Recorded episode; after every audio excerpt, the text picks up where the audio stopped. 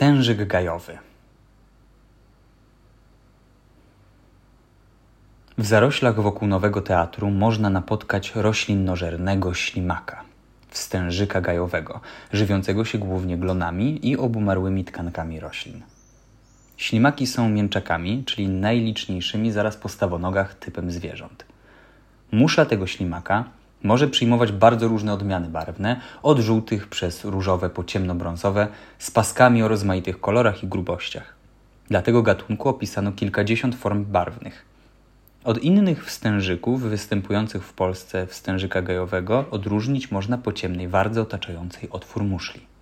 Cechą wstężyków umożliwiającą im przetrwanie w niekorzystnych warunkach, takich jak niedobór wody czy zbyt wysokie temperatury, jest wciąganie swojego ciała do środka muszli i otaczanie jej otworu błonką zabezpieczającą przed wyschnięciem. Między innymi dzięki temu dobrze sobie radzą w środowisku silnie przekształconym przez człowieka. Wstężyki bywają zjadane przez drozdy.